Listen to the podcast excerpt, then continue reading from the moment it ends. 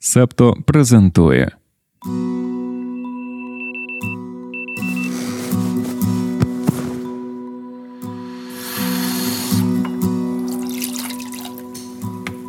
П'ятниця, 6 жовтня 2023 року. Ранкове допіо. Випуск 180.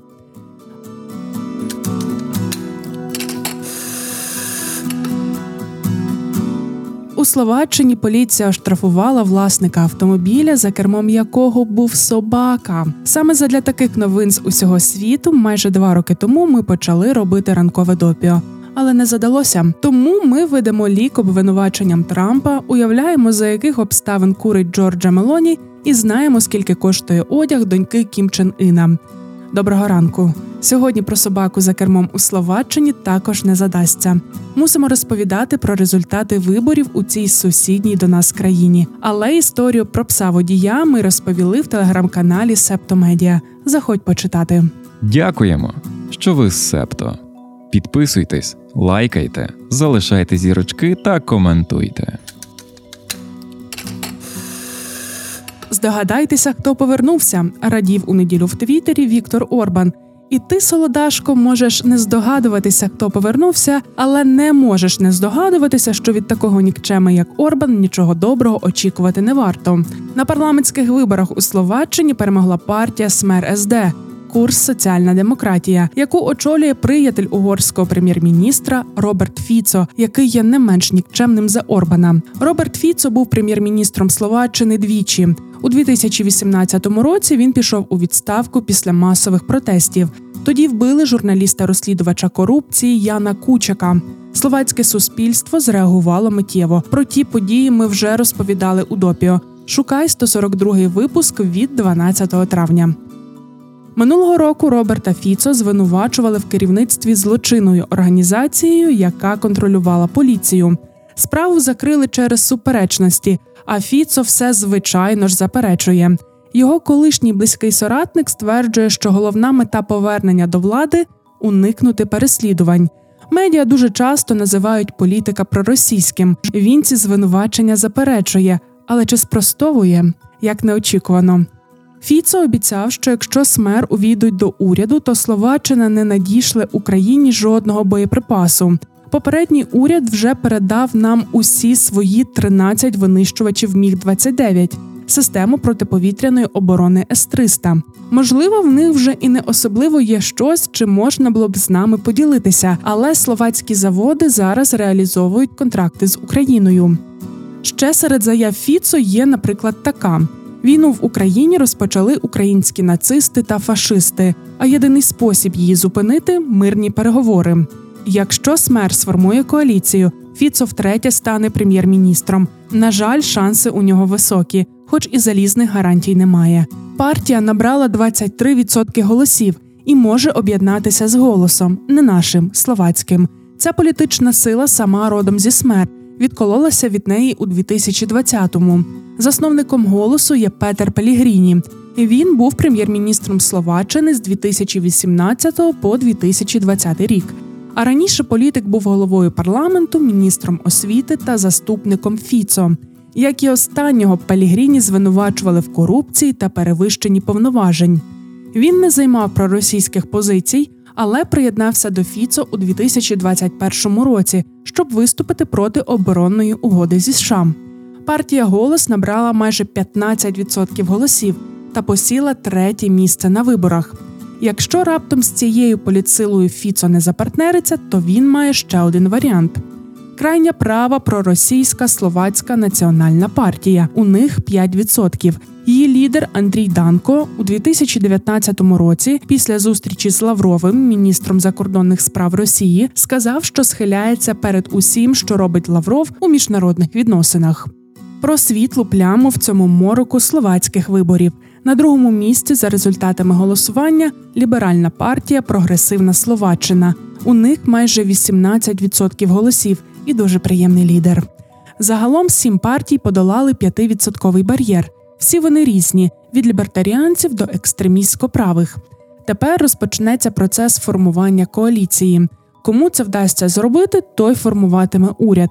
Ми ж тримаємо кулаки, очевидно, за прогресивну словаччину. Усі матеріали, що ми читали про вибори у Словаччині, містять згадки про сильний російський сентимент значної частини словацького суспільства. Домінка Гайду з аналітичного центру Глобсек пояснює, що сучасна словацька ідентичність має багато залишків панслов'янських ідей 19 століття, які зображували Росію як захисницю і покровительку. І сьогодні багато словаків вважають, що цитуємо Росія це великий гравець, а ми бідні, маленькі словаки, і ми повинні робити те, що вони говорять, тому що вони такі великі, і ми нічого не можемо зробити. Дослідження Глобсек виявило суспільні настрої, які є типовими для багатьох країн, де також присутній подібний проросійський сентимент, зокрема, недовіра до інституцій, але віра в теорії змови та глибоко вкорінена антипатія до Сполучених Штатів Америки. Хоча 40% словаків погоджуються, що Росія несе першочергову відповідальність за війну в Україні, 51% вважає, що або Захід спровокував Росію, або Україна.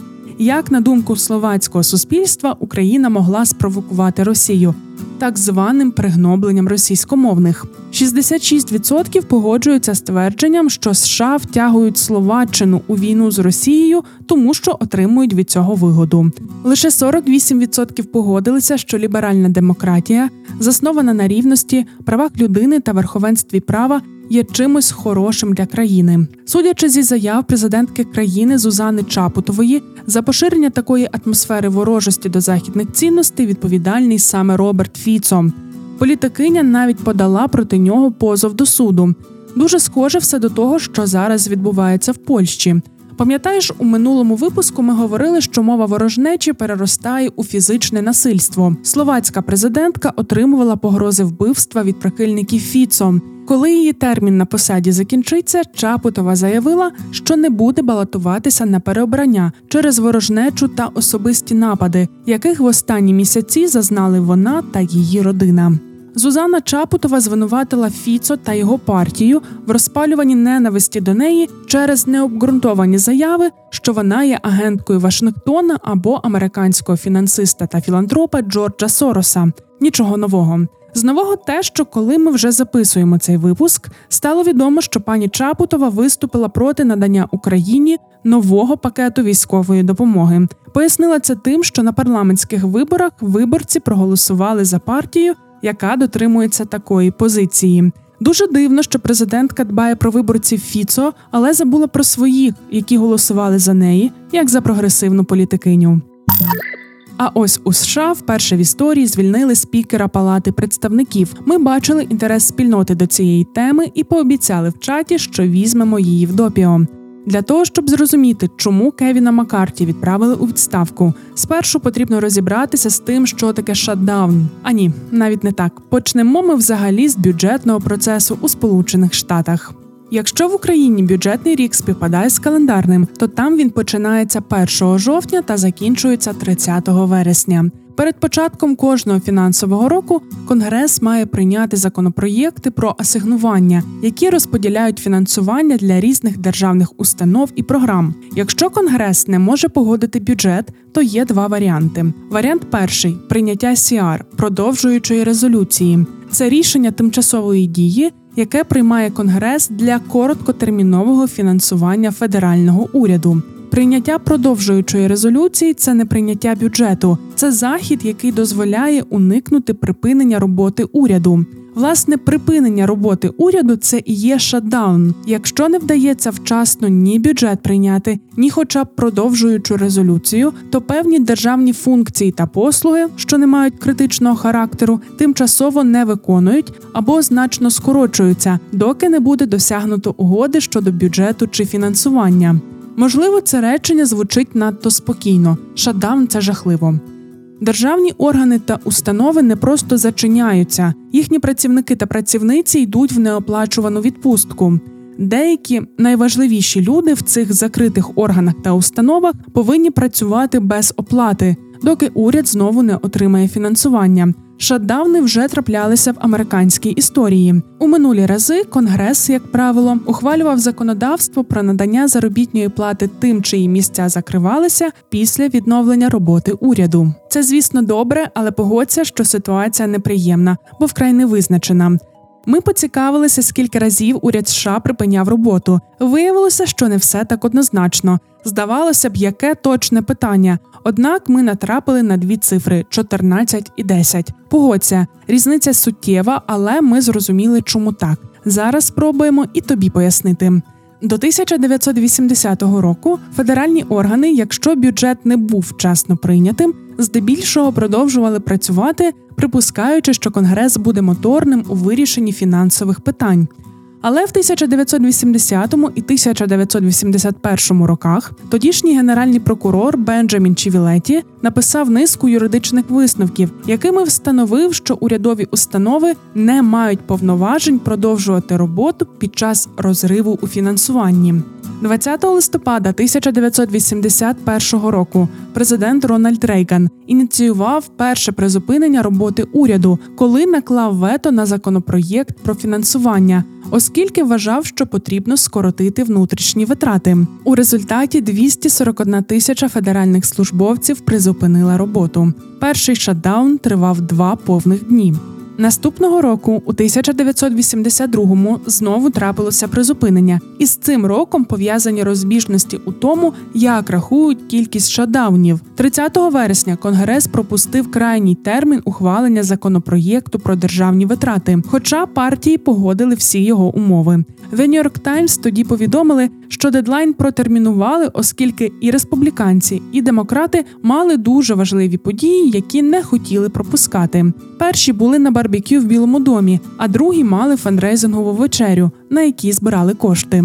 Оскільки тоді процедура шатдауна була ще дуже нова, то виникла плутанина. В Конгресі не думали, що уряду треба призупиняти роботу. Натомість деякі органи встигли відправити своїх службовців додому. Певні джерела, наприклад, CBS та Washington Post, вважають, що у грудні 1982 року був ще один шатдаун, коли лідери конгресу хотіли виділити кошти на створення робочих місць, а Рейган був проти. Тож демократична партія, яка мала контроль над палатою представників, виступила проти виділення коштів на ракетну ядерну програму. Також розбіжності в підрахунку пов'язані з 1983 та 1984. Як ми зрозуміли, тоді відбувалося несвоєчасне прийняття бюджету, але працівників та працівниць не відправляли у відпустку, тож є різні трактування цих подій, зокрема. З 1984-м вийшло взагалі дуже цікаво. Тоді було дві павзи у фінансуванні: перша з 3 вересня по 3 жовтня, а друга з 3 по 5 жовтня. Під час першої конгрес і президент Рейган запобігли припиненню роботи, ухваливши ту саму продовжуючу резолюцію, але потім знову пропустили термін ухвалення. Це призвело до короткої зупинки на півдня, під час якої уряд відправив у відпустку близько 500 тисяч співробітників та співробітниць. За президентства Рейгана шатдаун трапився знову у 1986-му.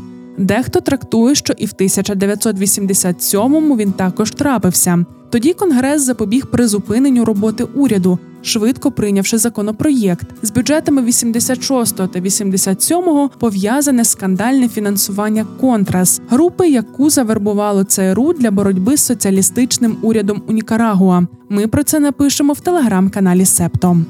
Наступний шатдаун був у 1990-му за президентства Буша старшого. Його рішення підвищити податки розлютили конгресмена Ньюта Гінгріча.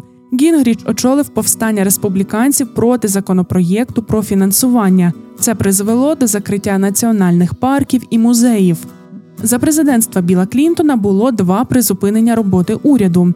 Якщо раніше вони були дуже короткотерміновими, то у 1995-му почали збільшувати свою тривалість спершу п'ять днів у листопаді. 800 тисяч працівників та працівниць пішли у вимушену неоплачувану відпустку. Уже в грудні того ж року ситуація стала ще гіршою: 280 тисяч службовців призупинили роботу з 15 грудня 1995 до 6 січня 1996 – 21 день. Далі були майже 18 років спокою. А у 2013-му новий шатдаун. Демократи та республіканці ніяк не могли домовитися щодо фінансування закону про доступне лікування, який Барак Обама підписав у 2010 році. Президент і його колеги-демократи виступили проти вимог республіканців скасувати фінансування цього закону. І коли закінчився термін ухвалення бюджету, уряд відправив у відпустку на 16 днів 800 тисяч працівників та працівниць. Найдовший шатдаун був за Трампа у 2018-му. Взагалі, за його президентства їх було два: спочатку на три дні в січні 2018-го. Тоді партії в Конгресі не могли дійти згоди щодо продовження програми, прийнятої у 2012-му, яка дозволяла людям без документів, які приїхали до Сполучених Штатів у дитинстві, залишатися в країні. У 2017 році адміністрація президента Дональда Трампа оголосила про план поступового припинення цієї програми. У січні 2018-го демократи хотіли змусити республіканців продовжити її. Зрештою, щоб припинити шатдаун, республіканці погодилися повернутися до цього питання пізніше того ж року. Наприкінці грудня 2018-го розпочався новий шатдаун. Він тривав з 21 грудня до 25 січня 2019-го, більше місяця. 800 тисяч людей пішли в неоплачувану відпустку. Цього разу суперечка щодо фінансування була пов'язана із запропонованим Трампом планом будівництва стіни вздовж кордону США з Мексикою. Екскурсію шатдаунами ми закінчили. Вітаємо тебе, Солодашко, у 2023 році. Цьогоріч вдалося уникнути призупинення роботи уряду США через прийняття продовжуючої резолюції на 45 днів. У них була година до дедлайну, але вони встигли. Ключовою фігурою в цьому був спікер Палати представників Кевін Маккарті, якого звільнили. Спікер Палати представників це третя після президента та віце-президентки людина у США. Спікер визначає законодавчі пріоритети, вирішує, що виносити на розгляд, а що ні. Журналіст Голосу Америки Остап Яриш пояснює, що ризик шатдауну виник через позицію республіканців-магівців, послідовників Трампа у палаті представників. Вони не погоджувалися на двопартійний проєкт бюджету від Сенату та на пропозиції спікера Маккарті, який також є республіканцем. Просто він з більш-менш адекватного крила. Магівці, з поміж іншого, категорично виступали проти включення до бюджету підтримки України. Маккарті витратив тижні, щоб знайти шлях, який водночас дозволить запобігти шатдауну і захистить його від внутрішнього перевороту у республіканській партії з боку озлобленого радикального крила. Не вдалося.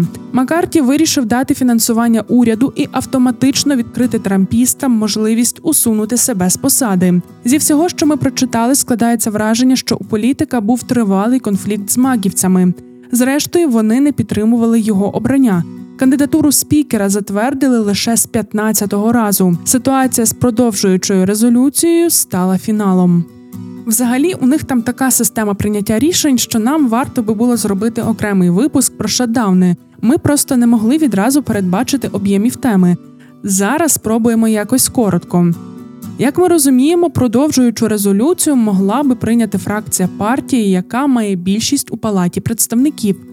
Маккарті не зміг дійти жодного рішення зі своїми горе колегами, тому виніс на голосування палати законодавчий акт, який продовжив поточні державні витрати разом із допомогою у разі стихійних лих. Єдине важливе положення, якого хотіли демократи, але яке не включили в цей закон, це додаткова допомога Україні. Короткостроковий законопроєкт прийняли. Його підтримали всі демократи, крім одного. 90 республіканців виступили проти. Багато з них були принципово проти резолюції, вважаючи, що Маккарті не має пропонувати єдиний механізм для фінансування уряду, бо потрібні 12 окремих законопроєктів про асигнування. Нам всім найбільше болить питання підтримки України. Ми вже бачили дописи про те, що все пропало. Не варто поспішати. Ще раз хочемо наголосити: продовжуюча резолюція це тимчасовий захід. Є ще низка інших можливостей для конгресу надати додаткове фінансування Україні, зокрема й через запит на додаткові асигнування або додавши його до майбутнього основного закону. Чи буде це легко? Не буде. Ситуація, що склалася зараз, підсвічує ключове розмежування в політичних дебатах щодо України у Вашингтоні. Серед американських правих зростають настрої проти подальшої допомоги США нам. І так, є ще інші можливості отримати фінансування, але очевидно, що Маккарті не просто так не включив до резолюції питання допомоги Україні. Це відображає як партійну перспективу, так і настрої виборців. Чи потрібно сваритися з демократами, які проголосували за продовжуючу резолюцію, яка не включала допомоги Україні? Ми думаємо, що ні. Давай не забувати, що вони відстоюють інтереси насамперед своїх виборців. Їхнє пряме завдання запобігти тому, щоб тисячі людей пішли на невідомо скільки у неоплачувану відпустку. Це не означає, що вони нехтують питанням підтримки України. Зверни увагу, що публічно відомо хіба що про один лист групи демократів до Байдена, в якому десь влітку минулого року критикували його політику щодо підтримки українського спротиву. І навіть цей лист потім відкликали і попросили вважати недійсним. Наразі публічно демократична партія виступає єдиною в питанні допомоги нам. У багатьох демократів виборці лівого електорального поля, які не бажають розбиратися у війні в далекій Україні. Для них зброя це автоматично погано, і вони на зустрічах сперечаються зі своїми представниками. Так, наприклад, було на зустрічах Олександрії Окасіо Кортес, і на них вона відстоювала необхідність підтримки України. Тепер уяви, що демократи не голосують за продовжуючу резолюцію. Тисячі людей йдуть у неоплачувану відпустку на невідомий термін. Це впливає на мільйони людей. Чи додавало би це підтримки Україні в настроях американського суспільства? Тепер повернімося до звільнення Маккарті. Прохання про усунення з посади подав Мет Гетц, республіканець трампістів. Це вперше в історії задіяли такий процедурний крок. Більшість республіканців були проти звільнення, ба більше подейкують, що вони дуже злі на магівців за таку поведінку. Чесно кажучи, на магівців варто злитися за саме їхнє існування. Хвилинка розлюднення від септо. Лише вісім республіканців проголосували проти Маккарті, але це зробили всі демократи. Рішення прийняте. Наразі республіканська партія має в палаті представників більшість у чотири голоси. Тож вісім республіканців більш ніж достатньо для звільнення спікера. Маккарті потребував підтримки демократів, але навіть ті з них, хто мають хороші робочі стосунки з республіканською партією, вирішили, що не прийдуть йому на допомогу. Лідер демократичної партії в палаті представників Гакім Джефріс у листі до своїх колег назвав кілька причин, чому варто підтримати відсторонення Маккарті. Серед них проблеми пов'язані з тим, які правила палати встановила партія більшості, законодавча практика Маккарті та рішення розпочати розслідування щодо імпічменту президента Джо Байдена. Напередодні голосування деякі демократи припустили, що вони готові підтримати Маккарті в обмін на поступки, наприклад, фінансування України або припинення розслідування щодо імпічменту Байдена. Колишній спікер відкинув такі пропозиції і пішов збирати свої рамочки з фото сім'ї та степлери з робочого кабінету в картонову коробку. Дуже важливо, хто буде новим спікером чи спікеркою. Нагадаємо, що ця людина визначає законодавчі пріоритети і вирішує, що ставити на голосування. Тому нас, українців та українок, безпосередньо цікавить, хто вирішуватиме чи виносити на розгляд питання підтримки України. У понеділковому випуску ми розповімо про можливі кандидатури, а можливо, до того часу вже й затвердять когось. Цього разу стільки до ранкової кави знову в секретній частині. Доєднуйся до спільноти і слухай випуски цього та інших подкастів, септо повністю. О, ні, ми щойно зрозуміли, що з нікчемою Фіцо та бюджетно-кадровими перипетіями у США ми забули розповісти тобі чудову новину. 2 жовтня у Києві вручили нагороди премії слушно від Мегого Аудіо. Ми привезли додому аж три від команди організаторів премії. Немало дівки клопоту переміг в категорії розважальний подкаст, фінансова терапія про здоров'я та саморозвиток. А Септомедіа отримало гран-прі премії. Ми дуже щасливі, вдячні організаторам, що оцінили нашу роботу. Вдячні тобі, що ти завжди з нами. Ми будемо старатися ще більше, і все солодашко. Бувай! Мусимо йти в секретну частину до спільноти, бо це знову дуже довгий випуск виходить. А ти підписуйся на Patreon чи BuyMeACoffee і також заходь у прихований фрагмент. А ще в чат у нас дуже класний чат спільноти. Він в міру активний, там багато мемів, інколи бувають жваві дискусії. А ще там можна щось запитати, наприклад, про шатдаун. А ми такі: ну, якщо цікаво, то ми пояснимо все в допіо. Упс, цю частину можна послухати лише на Патреоні. Доєднуйтеся до спільноти, щоб отримати доступ. Це був 180-й випуск ранкового допіо. Над ним працювали Дарина Заржицька, Сашко Монастирський, Ангеліна Паращина, Антон Ткачук, Тарас Галаневич, Марк Мостовий, Олег Левій та Аня Ткачук. Почуємося, Солодашко. Ви прослухали подкаст Ранкове допіо. Шукайте септо в соцмережах, діліться враженнями та розповідайте іншим.